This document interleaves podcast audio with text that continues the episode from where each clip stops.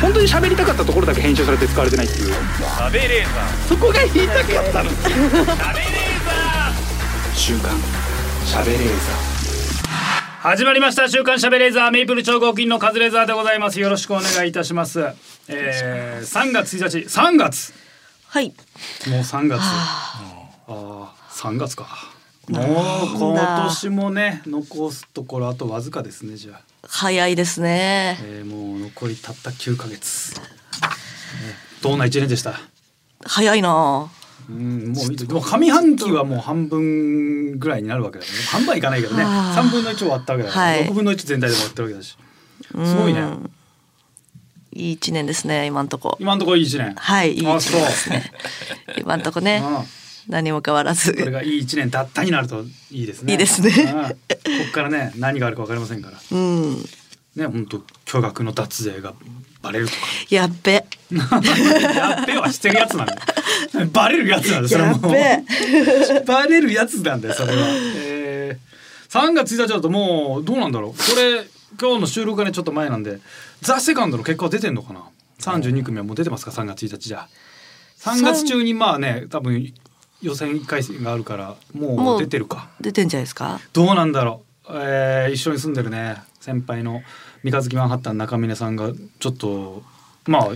手応えはあったらしいんですよ2月の中旬ぐらいにねあったのかなその予選が、今日一だったっつってまそうし自たもんね。分で。今日一だったうん。今ご日機嫌一だっで。たっていう、素晴らしい。うん、作家の渡辺さんは首をかしげてますいや、え、ザセカンドって2月にあるんですか。 2月に、あのー予選があった予選で32組が決まってそこから、えっと本戦の1回戦2回戦みたいなが、が、し、 4月ですか4月とな三4月ん月5月が決勝なんで3月に1回やってあ、そういう。じゃなかったかな。そっか。 3月からそのなサーキットみたいなのが始まるみたいな。なるほど、なるほど。なんか一年中、なんか、いね、やバタバタしてますねいや中峰さんが一年中ザセカンドって言っているような感じがしたので。一年中言ってます言っ。てるんですね。言ってるなぁ。ザ・セカンドがその2月の真ん中ぐらいにやって、はいでもう本当す手応えがあったと、うん。その日本当1位か2位ぐらいの受けだったって自分で本当に言うのよご機嫌。聞いてもねえのに聞いてやってよ。言うのよでそっから中村さん毎日三日月マン買ったんでエゴさしてるのよでやっぱ結構褒められるとやそうですかっ。ぱあの人はね本当なかなか三日月マンハッタンって単語がまず世の中話題に出ないから、うん。もう話題に出るのが嬉しいとでもう毎日エゴさしてしかもやっぱみんな褒めてくれるとうん。すげえよいいって言ってくれるから毎日英語させてでもやっぱさその予選が終わって数日はみんなつぶやくかもしれないけどお客さんもねそっからは声が出なくなるじゃん。だから三日月マンハッタンっていうエゴサをしても全く同じもちろんリあのポストしか出てなくなるのうよ、ん。同じ文字をずっと読んで て今はそれをもう暗記してるとえらいとこまで来ましたね。自分を褒めてるポストを暗記してうんでもついに最近はその人あのツイートしたアカウント名言ったら「えーとこんなこと言ってた」ってクイズにしてるから 意味がわからない意味がわからんすごい早く結果出してあげたいな。かわいそうにこれでこれ3月1日時点で落ちてたらもうどうなうんだよん。やべえよなでも相当受けたらしいよねえ、ご機嫌。ねマジでその自信がある感じだったんだよねえ。でまあ確かにあの出てた人に聞いても、まあ、三日月さんが良かったらしいのね三中には大丈夫でしょ30いやわかんないじゃんこれがさ受けたらもちろん受けた順に通さなきゃおかしいとは思うけど、うんでもこれさ、まあ、2回目じゃん今年がだかう。はい。ら去年良かった人をその順当に残すのか去年残んなかった人を入れ多めに入れてちょっと毎回その変えたいのかうん、ま大会としての方針はまだ見えないからさそうですね。う今日一ですよでもさすがに。自分でねね自 分だから、自分で言って見てないからな。そうなんだよ。だまあでも受けてるからね、まあ、そんだけいいネタがあるんだったら他でもねやる機会はあるだろうから、はいまあ残っててほしいなと思います残ってなかったらもう、えー二度と三日月さんのことは言いません えー、参りましょう「週刊しゃべれーザー」週刊しゃべれーザーこの番組は集英社道夫修介 N ED 治療 AGA 治療の専門クリニックイースト駅前クリニック富士通ジャパンの提供でお送りしますさあ今週もスタートいたしました「週刊しゃべれーザー」本日も一緒に盛り上げてくれるのはこの方名護の鈴木みゆきです。お願いします。お願いします。お願いしますこれさ、俺ずっと気になってたのよ、これ。あのね、今ここにも書いてありますけど、嘘しか言わないツアーが人気と。うん。どういうことなの。あのーこれれなんかいろんなところをね、はい。都内のいろんなところ巡ったりするツアーらしいんですけど、はい。その説明が全部嘘っていうあー面白い。これ超やりたかったのよこんなんちょっと提案してたけどやっぱお我々が思いつくようなことはみんなやってんうだねーん。めっちゃいいなと思ってこんなん一番得意だわこんなんやりたい。そうでしょうね。一番得意だわこれマジでやりたいわ、うん。これえ嘘しか言わないツアーが人気と嘘のツアーはさまざまなジャンルのマニア専門家が運営するマニアなツアーが主催のツアー浅草の有名観光エリアを歩きながらガイドするウォーキングツアーなのだが全ての説明が嘘うん。観光情報や歴史にまつわる嘘街のトリビアをもっともらしくガイドしますが嘘をつくとのことこんなんマジで面い白いなこの前もねあの町浦ピンクさんがあごめんなさい先週町浦ピンクさんのこことはもう話題に出せないって約束したのにごめんなさいいやいいんですようわー出しましょう本当にごめんなさいえっ、とまあ先輩芸人の、えー M 氏がね MP と言いましょう かあピンのクさんねこの前ライブやってたのかな誰かあれカーシャさんか誰か主催したライブで、はい誰かがまあ芸人がネタやってその間ネタとネタの間幕までそのピンクさんが出てきてその人のエピソードを喋るっていう、嘘それが嘘お今ネタやったねじゃあアレンさんはこうこうこうこうこうって 嘘みたいなっていうのをやっててすっげえいいなーいいですねこんなんもうもっともらしい嘘なんか俺一番得意だからなこれ誰がガイドさんは何者なんですかね説明してくれうんでもるガイドさんはさガイドさんだから別にいいと思うよ誰でもガイドさんだったらでそれ言ってもらうことさえ分かってれば、うーん決まったことをべっちゃ頭に詰めとけばで喋るの前らあそっかそっかそっかかできると思うのよ本誰かが書けばいいのか、うんいやこんなもんマジでいいわこれめちゃくちゃやりたいわ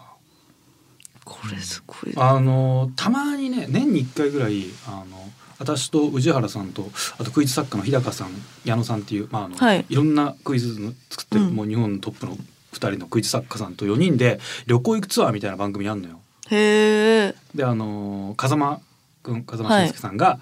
あの MC みたいな感じで観光地行くんだけど観光地の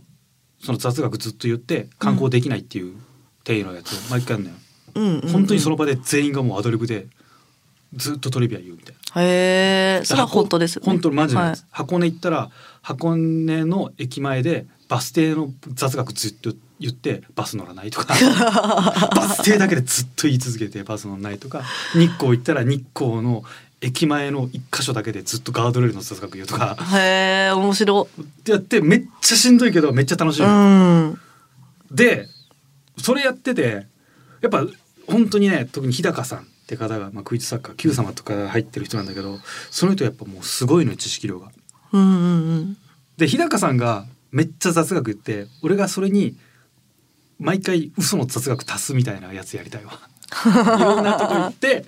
観光ツアーとかもうちゃんとしたツアーだけどもうどうでもいい雑学とかをめっちゃ言ってくれるけどプラス嘘めっちゃ混ぜるうんうん嘘か本当か分かんないのがやっぱいいんだよね。それは最後どれが嘘だったでしょうまあ言うよクイうズにみしたたいいなね。ねそう全部嘘だとしたらこれ嘘の面白さになるじゃん。そうですねやっぱいやピンクさんと同じ感じだよね、うんそんなわけないけどその本物っぽさというかあ確かにそういう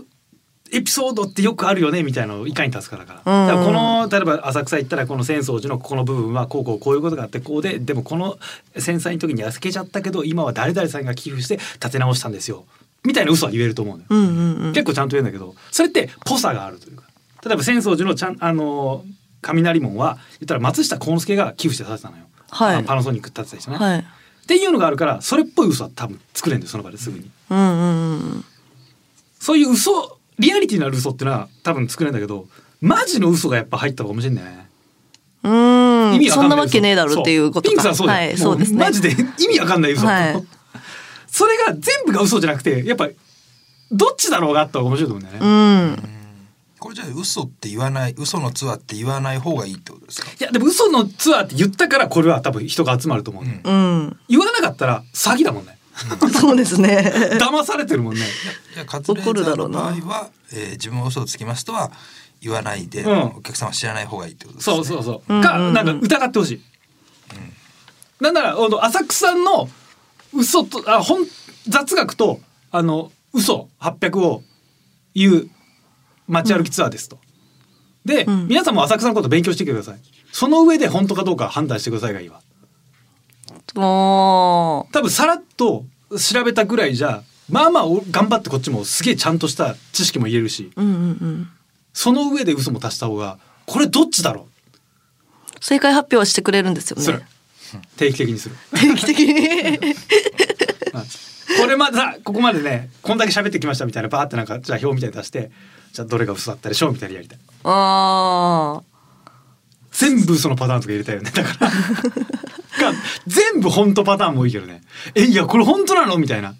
カズさんは嘘ってバレたくない。バレたくバレないようにするそうバレないように。ああ。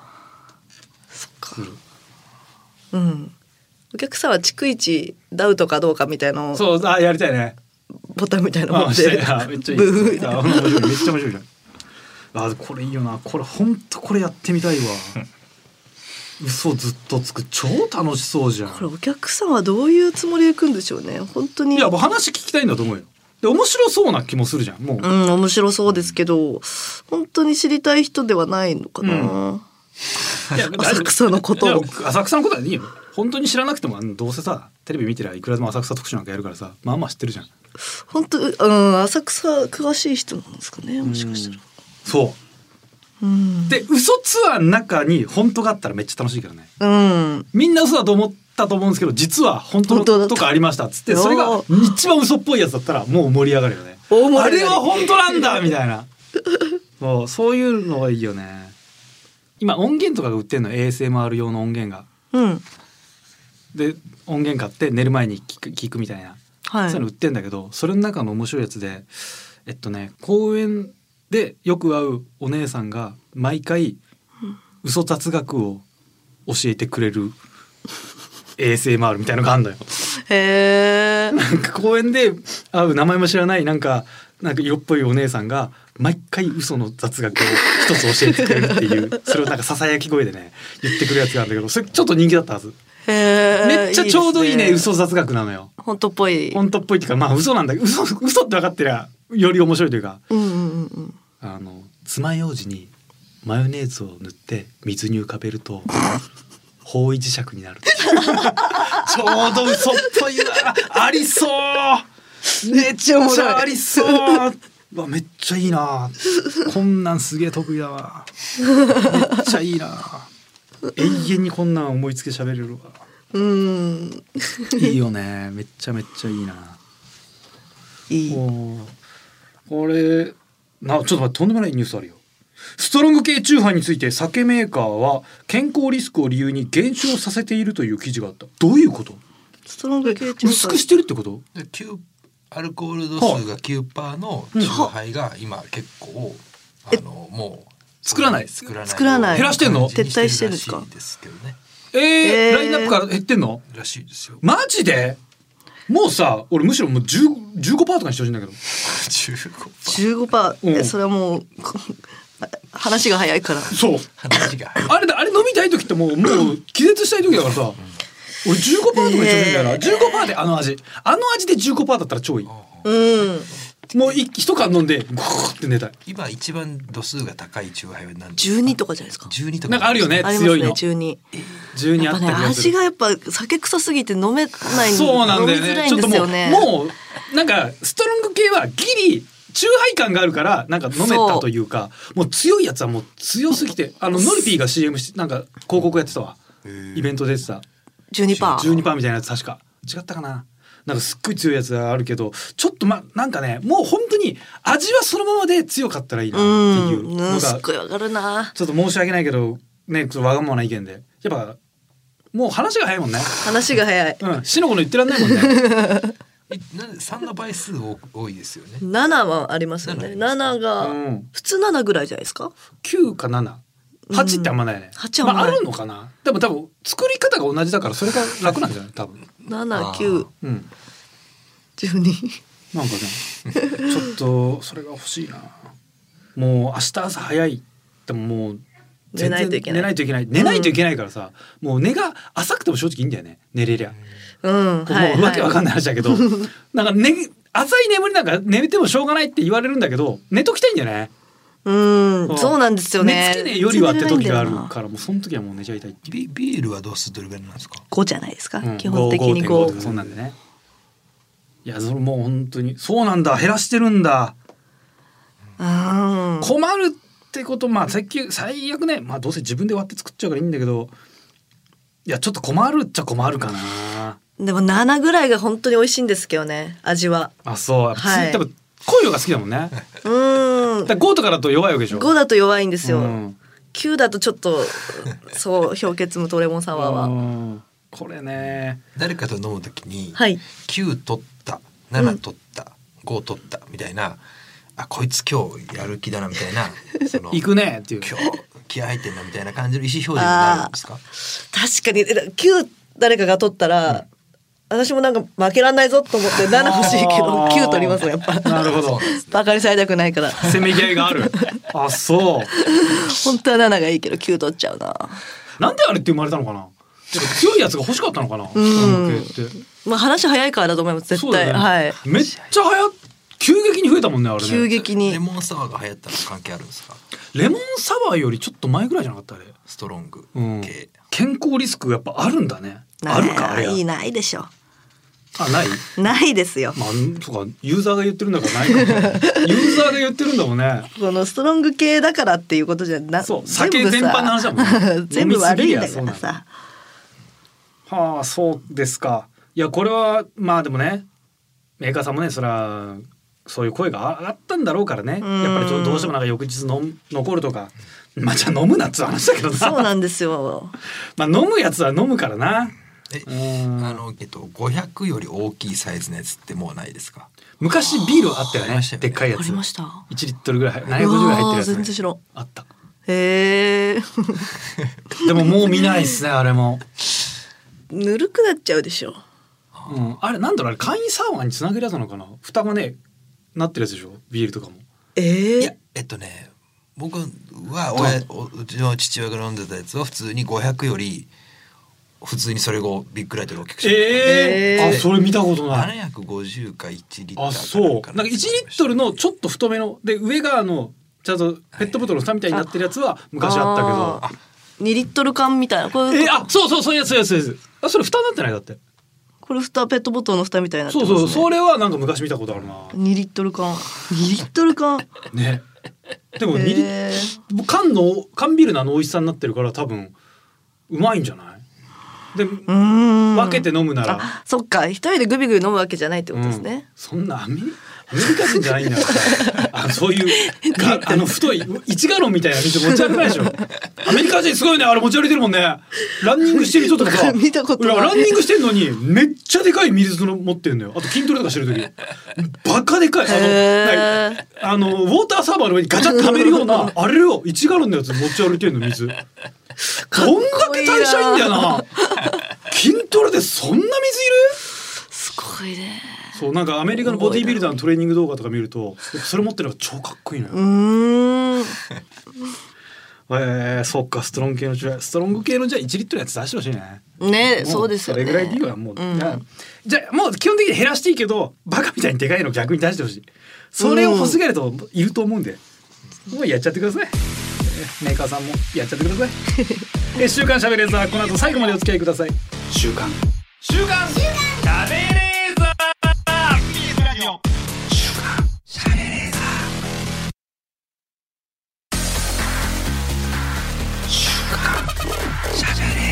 本当に喋りたかったところだけ編集されて使われてないっていうそこが言いたかったの。週刊喋れーザ SBS ラジオ週刊しゃべれーザー私カズレーザーが納言の小泉ちゃんこと鈴木みゆきさんとお送りしておりますはいさあ今週も静岡ニュースのお時間ですこのコーナーは富士通ジャパンの提供でお送りします迷ったが500円じゃ安いかな支払額を決めるのはあなた百貨店内の水族館赤字覚悟のポストプライシングうーんなんだえー静岡駅前の百貨店内にある水族館で2月1日から赤字覚悟ともいえる斬新な取り組みが始まりましたまるで投げ銭感覚ですなんだ500円じゃ安いかなほう静岡市葵区の松坂屋静岡店に2022年オープンしたスマートアクアリウム静岡街中のデパートにある水族館でユニークな企画が始まりましたあこれできた時に話題になったね、へえそう水族館の中にデパあのーあるっつってうんうんおーそれ22その報道は見たな。えーえーこの水族館では今日から客が館内を回った後に自分で支払う料金を決めるシステムを導入しました。なるほど。見て、うんよかったと思ったらこれだけみたいな。あーなるほど来場者自身が満足度に応じて支払い額を決めるシステムポストプライシングこの水族館では3月末までの平日限定でこのシステムを導入し価格は0円から設定できますうんこれまでは大人料金1400円さあ皆さんいくら支払ったのでしょうか700円を払った来場客迷ったが500円じゃ安いかなとああなるほどねうんこれこれまでの大人料金1400円って書いてあったから半額の700円払ったのかな1400円それとも500円じゃもったいないから本当に700円払ったのか500円本当は500円が良かったんでしょうねこの方はななるほどこれかつての大人料金いくらっていうのをめっちゃ高く書いてるからさ引っ張られあて払いそうだよねそうですねうん、大人料金3300円とかにしとけばさうわそんな払だけば1,000円ぐらいかなみたいになりそうじゃない、だってもう1400円以上は出したくないですもんね、うんこうなると、ねうん、そうよね、絶対出さない うん、かほんでよくあるのがあの桜が何人か、ま、紛れ込んでて、うんね、たまに2,000円とか3,000円入れる人がいるから釣られてみたいなことだよね。うんうんこれは、えっとニューヨークの、えっとはいメトロポリタンミュージアムうんあのみんなの歌でおなじみメトロポリタン美術館ですけど、はいあそこは確かねこういうシステムだった昔は。うーん基本的にはあのお気持ちくださいっていう。ってシステムだったはずだけど今は普通に取るようになったと思うな。絶対赤字になりますもんねまあでもその公共的なものだったりアメリカとかのね文化が違うんでね外国だとやっぱ美術館とか博物館ってはいやっぱ生活に必要なものって考えだから結構寄付が集まるんだあって。そうですかうん、って聞くけどねうーんまあそれは日本の人が言うだけだから実際は全くそんなことないのかもしれないけ ど実情を反映してないかもしれないけどたまに聞くけどねこういうのはね。へえそうなんだ。水族館は赤字になっちゃうでしょでもいや金かかるからね動物を育てるってそうですよね本当に、いやでも俺全然払いたいなうん払いたいいっぱい払いたいね1400円は高いのと感じたんですかねみんなじゃない、そうかな、うん、でもどうせ来ないぐらいだったら来てもらった方がいいってことでしょあーそっか別にさ人が来ようがこ来まいが餌代は変わらないわけでしょうんこれはどういうあれなんですかね払ってお釣りくれるのかどうかというか受付の人に渡すのか受付の人に渡すんじゃない受付の人に「いや1,000円で」ってっお釣りって難しい ですすいません700円ではいうん買いたいんで1000 700円円で分でていうちょっとそこですあれですよね、うん見え見え張るというかそうですね300円の釣りくくださいだってまで言えるのは度胸いりますよね、あそうねあうん度胸いるねだから1000円の人が一番多い気がします、多くなるね500円とか1,000円とかになるんだろうね、うん切りがよく。ああなるほどとなると1,000円はやら払いやすいようにした方がいいのかな。やっぱ大人料金2,000円かつては2,000円でしただったら1,000円が一番集まりそうじゃない、はいうん、そうしたら500円ってさすがに言いづらいよね。って気がするね。えー払わないやつもいいんだろうないるでしょ0円でゼロ円は全然いるでしょいるでしょういねるいる絶対いるよ。うん行儀良くないな確かに0円の方はこちらから出て行ってくださいお金を払お支払いの方はうんこちら受付でって分けるんですかねうーんおーかな。た単純にそのここに入れていって帰ってくださいだったらめちゼゃくちロゃ円だ入れなさそうな気がする絶対入れないと思う、だからゼロ円の場合はなんかめっちゃ長い文章とか書かせればさもう金払えそうじゃ ないねそうです反省文みたいなことですかてかなんか感想文 とかななんでお金どの辺が不満でしたかみたいなのをめっあーちゃ書かせるようにすればうわもうじゃあいいやもう金払ったもらったわ みたいななりそうじゃない何項目もアンケートみたいにしてむっちゃ分厚いええこ れなんすかこれ旅のしおりみたいのありますけどこれに全部書くんですかみたいな確かに大変申し訳ありませんでしたからうん向こうに言われてうんお金払うかあなたにの財布からお金をこう払う価値がないとうんそうそう言われたえーので反省しておりまして今後のためにっていうそう、す漢げえ分厚いやついや、そう、相当書かせるのがいいんじゃない。あーじゃあもうじゃあ金払いますねまあ、いいだろう、だね。そう、か客が来ないよりは、来てもらった方が多分ね、プラスになるって考えでしょう。なりそうだしうね、んそれはそれで。えー1000円コースとか作ればお金払ってくれんじゃんもっとああ、千円の人はここまでここです。重量制にする。 あ、それいいね。この後はね、珍しいサメいましたけど。 1500円以上でみたいなああ、それはちょっとありだね。うんあー、それめっちゃいいじゃん。確かにねそもそもねの遊園地みたいなことそうですよね。イルカはショーこれ、う、うんサメ見るには10 50円みたいなそうですよね。とかだったら無料だと本当にあのサンゴしサかンゴ とか何にも動かない。人手とかしサかンゴ見てだけだ。サンゴだけな。ちょっとな。ちょっとわなかるけど、まあ貴重なんでしょうね。サンゴはな。ちょっとサンゴだけは。サンゴの前でじっといる人は多分お金払うそうなんですね。。そうかみんなからもバレるし、サンゴばっか見てるってこと払ってないん だから。なんとかサンゴで元取ろうとしてるけど、無理無理。めっちゃサンゴ好きなふりしてね。はあ、ええ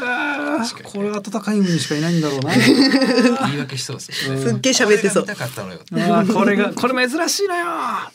でもそういうのを防ぐために「珍しくないサンゴです」って書いておくこれ珍しいサンゴなんだよなあー珍しくないんだあーそっかそっかみたいなそれは書いておきたいよねそうですね。えーまあ、こういうの増えていくのかなこれが成功したらもう結構増えるだろうねそういううの、ん。重量性になるんじゃないまあよなほいなんだ動物園とかってさ本当に餌代とかもう片っ端からお金取んないと本当に無理なんでしょうん育てらんないっていうねそうですよね。で人気ねえのにすげえ餌代が高いからいなくなっちゃう動物がいるっていうもんね。はあそうですそかう。人気があるやつと餌代って全然比例しない。コアラとか超高いんだよね。ユーカリが取れないから。はあでもまあ人気ありますもんね。まあ人気ある。パンダとかパンダは単純にもう取れ貸してくんないから中国が。そっか。そうそうそう。パンダはねあの基本的に全部中国から借り物なんだけど唯一メキシコだけねはい。いるんじゃなかったかな。世界でメキシコだけいいんだよ。メキシコ生まれの。そうメキシコで生まれたパンダがいるから。うーん。日本はさ日本生まれも返さなきゃいけないけど、はいそういうルールが決まる前にメキシコで生まれたパンダがいるからあそうなんですそねうメキシコは返さなくていいんだってうーん。サイが一番高いんですよね高いんだめっちゃ食うんですか。サイはえっとか動物園が動物を買う買うあそういうことか購入するときえにへーやっぱ絶滅危惧種だからだだかからじゃないですかねら白サイも黒サイも取っちゃダメだもんねそうなんだ三千万ぐらいだったらえおお。うあわ3000万だったらねやっぱレクサス買うもん ねねいやー。うんサイとレクサスどっちいやいやレクサスどっちかいやサイサイいらないでですすよなんかそのさなんか野球とかでさはい。パーンってでかいホームラン打った後商品として鍵でかい鍵もらうじゃんうん。トヨタさんからレクサスのプレゼントですみたいな感じではい。トヨタからのレクサスか宇都宮動物園からのサイかどちらかアレクサスお願いします。サイはちょよろっと。しイはちょっとサイは国内で超貴重ですけどもうこれ使えいないんでちょっと手に負えま せん。鍵もらうか角もらうかでこう 角もらう。でっかい角こうやって出 してあるかもよ。盛り上がるか。盛り上がるだろう盛り上がりますね。うんサイそうなんだ高えんだフラミンゴとかは安い買ったような気がしますね安いんだまあたくさんいるしねうそーっんいっかぱいいますもんね。簡単に取れそうだしねフラミンゴとか取っちゃダメなの取っていいのかな、まあ、取っていいから多分輸入できんだろうねうん意。外と輸入できないもうなんかルールがすぐ変わるからさもうこれ実は輸入できなくなってますみたいなへえ。あれは船で来るんですかもし買うってなったら飛行機乗ってないです飛よね行機じゃサイタイは飛行機無理でしょ船じゃない船かサあイで飛も行機無理ですパンダは飛行機だもんねえだって返す時に飛行機にコンテナ詰めてへたーあ昔のあの映像残ってるけど初めてリリー・ランランがえカンカンランランカンカンが来た時もうんうん飛行機だよ、基本的に飛行機を日通三国送ってなかったかなおとなしいからですか。いや長時間がダメなんじゃないむしろああなるほど。うんって気がするサイはどうでもあのサイズだったら飛行機ちょっと面倒くさそうだよねと暴れえ生き暴れたられたらやばいもんね、うん麻酔とか打って眠らせてああそれもありそうだねそれだったらでも船旅だったらむしろめっちゃ時間かかるもんキキリンもキリンはさ無理でしょ船じゃないあんな折りたためないでしょ俺たち一番一番かさばるでしょ、首がねうんうんかわいそうすぎるあれはあれね折りたた首がってやって、うん首食っちゃったらもうやばいっしょキリンキリンも高そうだねキリン高そう意外と安いってやつねいるのうんラッコとかも取れないんだよねあそうなんです日本かにも一箇所だっけ二箇所か一箇所しかいないって言われてて、えー、そう昔はいっぱいいたけどね超希少になっちゃった取れないんだそうよ取っちゃいけない日本はペンギンが異常に多いよね、多いですね世界で飼われてるあの飼育飼育されてるペンギンの3分の1から半分ぐらいは日本にいるなんて一時言われてたからね、 うーん日本も非常にペンギンが少ないらしいよペンギン見ちゃうもんうな絶対日本はペンギンとレッサーパンダが異常に多いっていう、 えー、あでもこれはすごいですね静岡県の、えースマートアクアリウム静岡さんいやこれが成功することを祈っております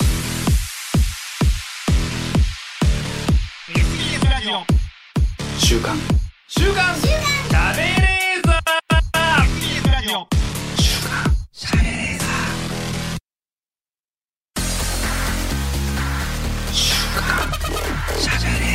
本当に喋りたかったところだけ編集されて使われてないっていうそこが言いたかったの週刊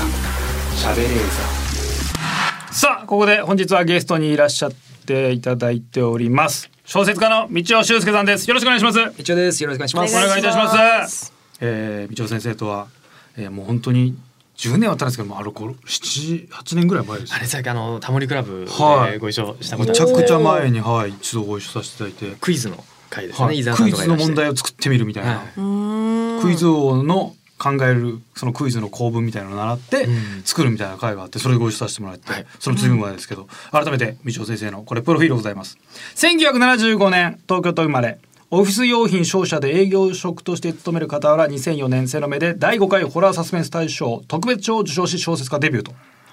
えー、そうなんですね結構じゃあ働いてたんですねあそうですそうですあそのう営業マンをずっとやってましてあそうなんですね、はいでも学生時代から書いてたってことですかえっ、と19の時に書き始めたんですよおーね、へーそれでデビューしたのが29だったんで、ま、丸10年でデビューできたからですねはい。こういうのって漫画家先生とかに聞くんですけど、そのまあ出すわけじゃないですか。投稿して、はいそうしょあまあ新人賞みたいなの出すわけですよね。うん別に小説家って持ち込みとかあるんですか。あそういうのはない昔はあったらしいですよあ そうなんですかさ。最後の持ち込みデビューが京極夏彦さんだっていうへえうん。あそうなん教育先生そうなんですね。へーあとはもうキリがないもんで、はいほとんどの出版社は受け受け付けてないですねもうなる持ほちど込もうとした人がいてもこれこれこういう新人賞があるんでそこはいに送ってくださいってなっちなゃうるんでほすど。ね、はあ、そういう感じなんですね。はい。もうすごいです。本格ミステリー大賞、日本推理作家協会賞、日本推理作家協会賞、大藪春彦賞、山本周五郎賞、直木賞。もうまだ取ってない賞は何かあるんですか？これは。随分ああこれ随分取ってますねあ。れですよあの賞って文学賞ってこう順番があって、はいあの直木賞を取ってしまうともう最後なわけですねああとはもう何もないです。そあうなんですとはもうわかんない。瞬発あの翻訳されてブッカー賞とか取るしかないってことですか、ね。 世界を取るし か江。戸川賞とか、もしくはもう大ベテランが取る賞はまだあるんじゃないですかね。 ベテランが賞取ることあるんですか？あのーベテランしかむしろ取れないもうなんちょっと名前もう僕あんまり関係ないんで覚えてないですけほどうなんとかなへーんなんとかって賞はありましたよね。はい。あそうもうそれはなんかその厚労省みたいな感じってことですか？いやまあ一応作品に与えられることにはなってますけどやっぱりそこまでの功労ももちろん感じされるんじゃないですかね。へデビュー以来300作品。ーうえんーあいやこれもっとですか。 30いくつですね。300ちょっと待ってください。10倍ぐらい。 いや9割増し。僕あのデビュー20年ぐらいなんはでいこれだと300ではない1年にあ、本数だから。 1年に15本出して単でることなんです言よっねたらってことなんですかね。30 30冊ぐらいは出してる。はい、あのけど短編とか、はいまあ一冊の本に6つ入ってれば、まはいあそれで6作品と数えるなら、ただ300は言い過ぎじゃないですかね。これどこ情報なんでしょこれはでもまああの今日は300にしといてもらって。 300で今日は300でお願いします。 すごい正直すごいいいので。まあ300っていうとやっぱね本当執筆作業忙しいんじゃないですか。う。いや本当ですよね。寝る時間が。非常にすごいですね。でも今も書いてなきゃダメなんですよこれ。い年4、5作出す人ってそんな多作な人いるんですかや違い。ますこれ年15冊です。 15冊か15冊ってすげえな一月一冊以上そのそのライラノベの人とかってすごい早い人いるじゃないですはかい赤川次郎さんなんかもう読者が読むより書く方が早いって言いますからね。どのぐらい言ってるのかな。一番多そうですね300ってすごいなそれがさそうか300冊ってそうか異常ですね年でも年一冊二冊でもすごいですよね、うんそうですね。年1から2でやってますね。ずっと。それでもすごいですねずっともう途切れずにはい、途切れず今のところやってます。取材期間とか構想期間があるわけじゃないですかはい。あでも我々僕あの同時にやるんで、うんへーあの思いついたらわーっと書き始めますし、い取材が必要になったらあのいつでも行くっていう。はあ。もう常に書いてるんですね。はいもうそれって働く期間、書く期間を決めるんですか。一日でこれだけは書く、これ時間取るみたいな。あ大体あの書くときは僕らあの原400字詰めの原稿用紙でいまだになぜかあの数字あのペ枚数計算するんですけど、はいまあ10枚あでー決めてますね11枚2枚書くともう翌日の直しがものすごく増えてなんかやっぱりふ筆が乱れるみたいになっちゃうみたいで集中力途切れちゃうんでしょうね。なるほど、うんそれは決めてますねえーこれって、まあ、今回この N という作品でもこれってちょっと前え2021年3年えー、と1年ちょっと前でしたっけなんかい僕いつでした調っべけたらなんかちょっと前って書いてあったんですけど、はいはいあの最新刊ではないですね、はいこれ TikTok で話題っていうのがもう最近本当に本屋さん行くと、うん帯にこの単語がすげえ出てくるんですけど、はいはいはいやっぱ TikTok 売れはあるんですかあありますねあのやっぱり健吾さんっていう有名な、はいはいはいあの書評、はいお本の紹介の TikToker の方がいて、あの N もすごく紹介していただいて、うんもうでも TikTok 売れする作品って、やっぱ TikTok のあの短い動画の中で食いつきあるフックがある作品じゃないですか。そうですねその前、えー、筒井先生の本がめっちゃ売れた時も、えやっぱあれはあ多分あれですねあの、えー、口紅残像に口紅をかな。そうそうですね残はい念に口紅にが売れた時もやっぱ文字が一個消えていくとか、うんうんトリッキーさがある本がやっぱ売れるというか、そうですねこう一言で伝わるサウンドバイトみたいなものはがいある、こう N の場合は6つの、おはいももう6の会場で720そうですねパターン720通りの読み方ができるっていう、うんこういう僕もなんか変わった本はやっぱ好きだったんで、ん言ったらえっとパビッチとかの、えー風の裏側かなどっちかから読めるとか、うん多分小原一先生もそれ書いてそんなの書いてたんですけど、そういうのってやっぱ昔その番組とかで変わった本面白い本ないですかってはいはい聞かれてプレゼンしてもらうみたいな仕事多かったんですよ、でもそれって面白い本っていうよりも変わった本がやっぱ受けるんですよね、ええそうなんですよね、どうしてもなんかうん普通にストーリーが良かったとかも、それって泣けますかとか感動しますかとか求められて、はい単純にその設定が好きとかええだけだと、なんか意外と伝え多分まあプレゼン能力が低いからなんですけど、うんどうしても良さを伝えられない、うんやっぱ変わってる他ともう一味違うとかええの方がやっぱ TikTok だから売れてんのかなってめっちゃ思いますね。そうですね、まあ、ただ今あの本当に1億総書評家時はい代みたいなこうネットでいくらでも言えるんで、はいこう売れた後にこう TikTok でも何でもきっかけは何でもいいんですけど、はい売れた後に面白くないとものすごい叩かれるんですよ。うわだあか叩らか変れわるんだっていてー黙っとけって話ですけどね 本ひ当どいにな変わっていてはい面白いっていうのが絶対条件なんですよね。あれその書評投稿サイトみたいなのいっぱいあるじゃないですか、えあの書評がすとか感想がめっちゃどっかのコピーみたいなあれどういうつもりなんですかねいやあれ読むの俺結構好きなんですけどこれどっかで誰か言ってたやつまんま書いてるよなみたいな書評家みたいな人すっげえ多いんですけえど、うん僕がいつも思うのは、はいその中であの割と、まあ、僕はあのすごく自分が面白かった作品について、あのクソコメントを見るのが好きなんですよ映 画とか。はい誰かこここの面白さを分かってないやついないかなと思ってあー一点レビューとか探すんですけど、はいそういうので見つかるのが結構あのウォナビー作家というか、作家志望の人が多いんですよね。へえそれがすごく残念であのなんでかっていうとそういう姿勢で作家になれた人に一人も会ったことはないんですよ。うんなるほど、うん、だからそれ見るとちょっとやっぱりあー申し訳ないけどちょっと見方を変えないなるほとどずっと作家志望のままじゃないですかねなんてね思ったりしますよね。もう最初から分かったってつもりでうん、もう、うん私はもう分かってるんで、うんもう今売れてる人より作家性が高いのでこれぐらい言えちゃいますよみたいな感じなんですか そね。うだね僕らなんかもやっぱりデビューできるまでは全ての作家さんにあもう心の中でひれ伏してましたからねあーその姿勢はやっぱり大事ですよね。もう素人が黙ってる話ですよいやね。僕はそんなこと言わないですいやいや、まあ、僕じゃあ代わりに言いますよ。素人が黙ってるみたいないや、もうよくあんな書けるなって思うんですよね。すげえ長文書いてるじゃないですか。いや、まあそうですね。まあ熱はあるんでしょうね。そうなんですね。うんこれって、でもこれって俺、もう今、ウィキペディア見て知ったんですけど、連載されてたんですかそうですあのー文芸誌にどういう、それって連載始まって、あ、今回、あ、道夫先生の作品載ってるとか、文芸誌読むわけじゃないですか。で、まあ、翌月とか読むわけじゃないですか。その時点では、まだつながりは、これ、この単行本順で連載をはしてたんですかあいや違います違うんすかあのまた連載した順番は違うんですけどだから連載で読んでしまった人は一つの読み方しかないんですよ、はい順番が、はいだから申し訳ないなと思うんですけど、へえもうめ連載の時点で単行本はこの形にして、こう6つの章どの順番でも読めるっていう形にするって決めてたんですけどそれ連載始まった時はそれを明かしてるんですかそれじゃなく。あ明かしてないんですよ短編として完結してるわけじゃんだって。そうなんですよだから連作短編集として雑誌を追いかけてきてくれた人は読んでいたんでこの楽しみ方は実はできてないんですよね。うんただまああの、単行本が出た時に違う順番でその人も読んでくれたりして、はいそうすると全くあの違う世界観になるので、はいそういうのを楽しんで、えーくれてますねもうすでに単行本の時は2週目っていう これもし映像化の話が来たら確かにどれでそうですよ撮ねってもらうんですか。あのーあれバンダースナッチでしたっけあのネットフリックスで、はいこう自分で昔のゲームブックみたいにあはいはいはいはいはい続続きが自分で選べはいるありましっていうのがあったじゃないですか、はいあんな感じで、あのーやってもらいたいですねた。でもそうすると、うんうんそのこの読み方と A の読み方と B の読み方で、はい、道夫先生の中でも多分この人がやった方がうんより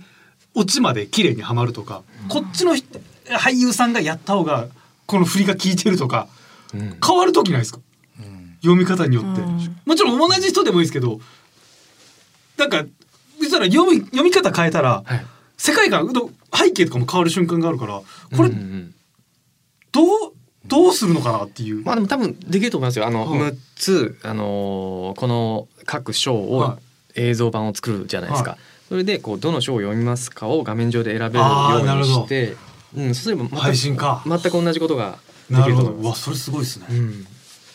720倍再生回数もあるわけです もんね理想で言えば本当ですね。何週も何週もこすげえうすげえやってことくでれれすばよね映画館とかで6カ所で上映して回ってほしい ですね本当ですね。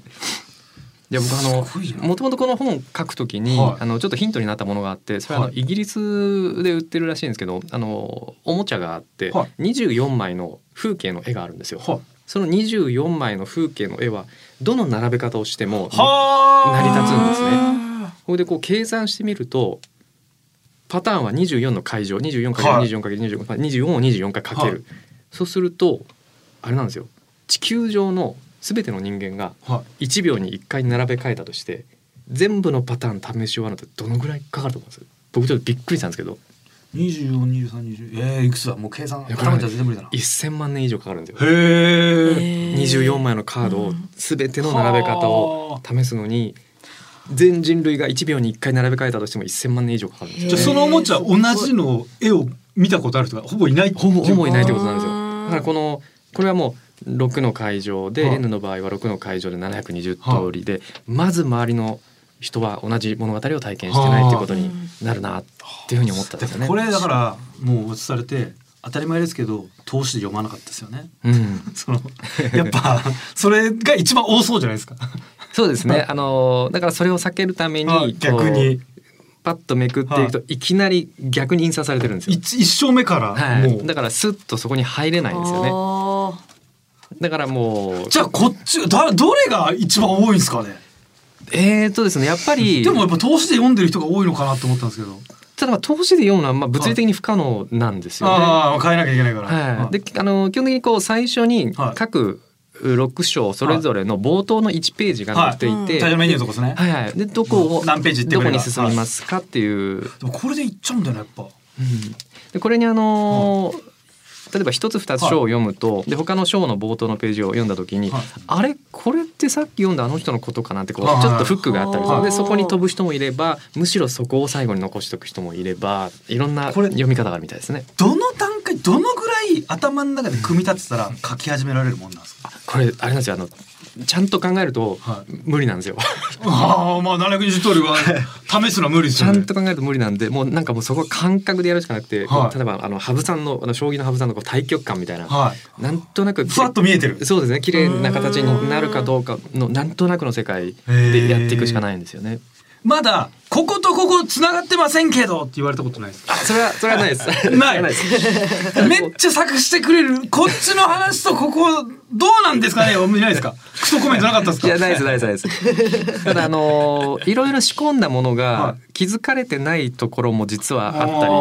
ーこう例えば A という章と B という章があって、はい A という章を読む前に B という章を読むと、はいこの B の章の中に存在するある生き物の形が大きく変わるとはあか、はあはあはあそういうのを実は細かくいろいはろい仕込んであるんですけど、こう読む人は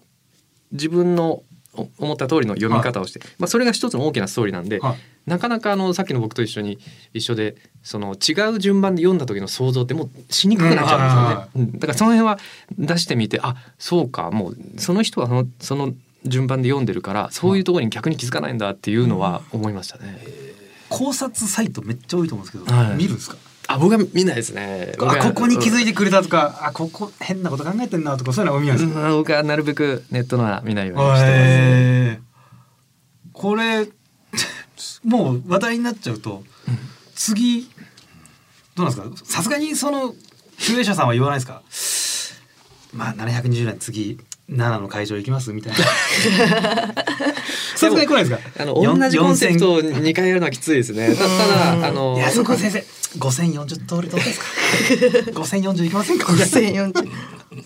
今あの一つ考えてるのがあって、はい次あのアルファベットの I っていうのを考えてるんですよ。はいお I, ー I はまあ一人称の I、はで、えー、2つの大きな章で構成されていて、はい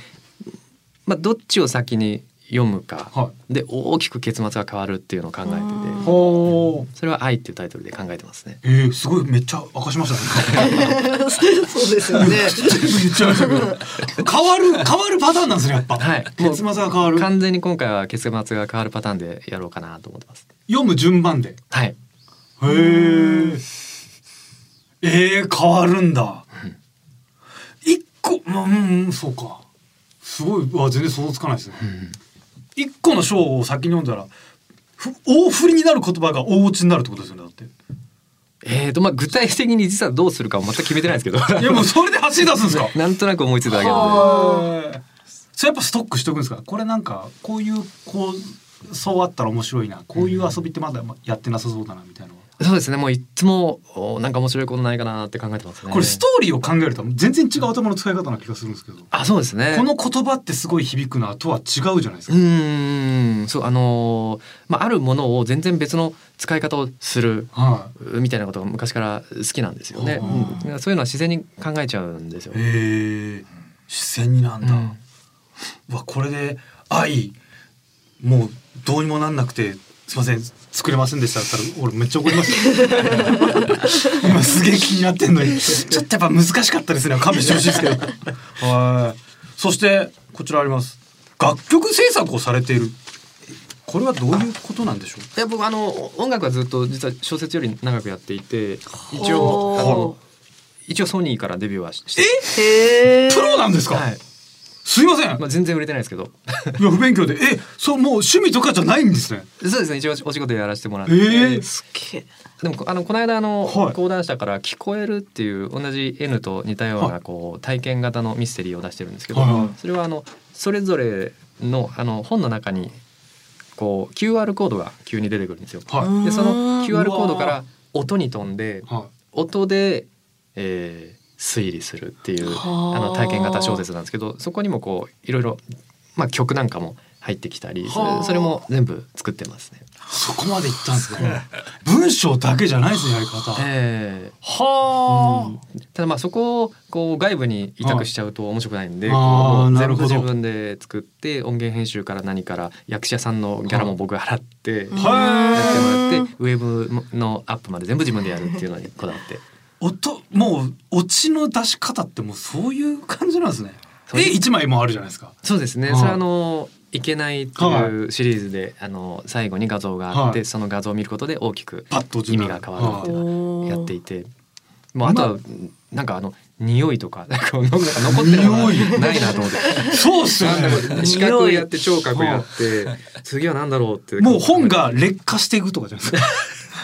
劣化して、なんか、えっと、えっと、あれ誰だ、えー、青坂先生かな。あの、間切っていくと別の本になるっていう。あれなんだっけかなあー。袋閉じになってるんですかね、袋閉じになってうてんそれを間切ると間のページがんなって短かった短編が長くなるってやつがあったんですよ。は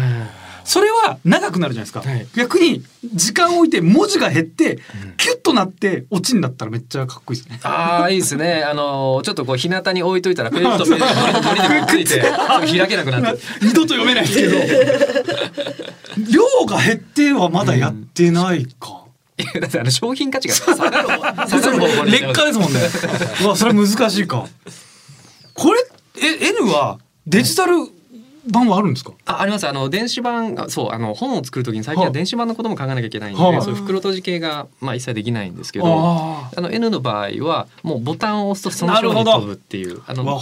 むしろ電子版の方が読みやすいかもしれないですねまあ本をひっくり返したりみたいな楽しみはなくなっちゃいますけど、うんそうですね。これカバーつけてなくて外読んでたらあいつ何も読んでねえなって思う。いやこれ本当ですよねババカなバカな読書みたい なそしたら先生のやつも両方に表紙をくっつけてたんですけど、わなんかバレないようにみたいな。もうこれだと完全にあいつ読めてねえだろ。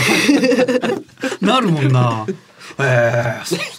さあというわけで小説家の伊藤先生お越しいただきましたけど720通りの読み方がある話題の著書「エーネ」集英社から文芸タコモが出ております皆さんぜひ手に取ってくださいお願いしますこれまあさもう正直新作の話まで聞いちゃってこれは大丈夫それは集英社さんから出さないみたいなことなんないですか大丈夫なんですか今のああなんか多分表に周囲さんの人いるんで、は多分聞いてますよそう ですよね。口から出て出してくださいになりますよね。だからもう新作のアイデアまでいただきました。本当にいろいろ伺っちゃってありがとうございます。ありがとうございます。ということでゲストの道尾俊介先生でした。ありがとうございました。ありがとうございました。週刊しゃべれーザーこの番組は集英社道尾修介 N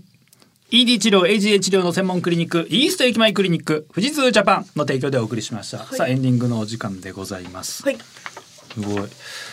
ぱ今本はでも急にポンって売れたりするいなんか埋もれてた作品が埋もれてたって言い方おかしいですけどやっぱまた注目されるとか多いけどんま、っすぐから売れるのってもう超むずいんじゃない芸人とかよりよっぽどむずいんじゃない、難しいですよねデジタルがあうんそでも読むね読みやすくはなったと思うし、はい手に取ることも増えたけどでも活字はやっぱ離れてる人多いのかな漫画はねめっちゃ売れるようになったって聞くけどね、ううんあそうなんですか、漫画やっぱそう空いてる時間ですぐ読めるからはあだから本紹介してとかの話もやっぱ短編とかの方がすげえ反響いいもんやっぱ長いの長いの読まないんでだっすてね大変だよねすげえ大変だと思うよ書くのわかるってもう全然読まないからね全然読まない側の意見だ ったもんねわかるわか私は読まないので読まわないんですかるじゃないのよ長いと忘れちゃうんですよねど何の話だったっけってそうね、はいそれ海外文学とか名前がね分かんないからうんだからやっぱ挿絵とかがね増えると本当ありがたいんだけどねそうですねでもねいや読みますこれはこういうとだから入り組んだ話はもう挿絵とか入れちゃうとそれが次の繋がんなくなっちゃうからねそうですねめっちゃ大変だよね、うん えーそういうわけで、えーそうですね、えー作家さんからのメールをお待ちしておりますはい、宛先がカズアットマークディジ SBS ドットコム、カズアットマークディジ SBS ドットコム、ディジはすべてローマ字で D I G I S B S です。リスナーの皆様ありがとうございましたお相手は私カズレーザーと名古屋鈴木みゆきでした。また来週お願いします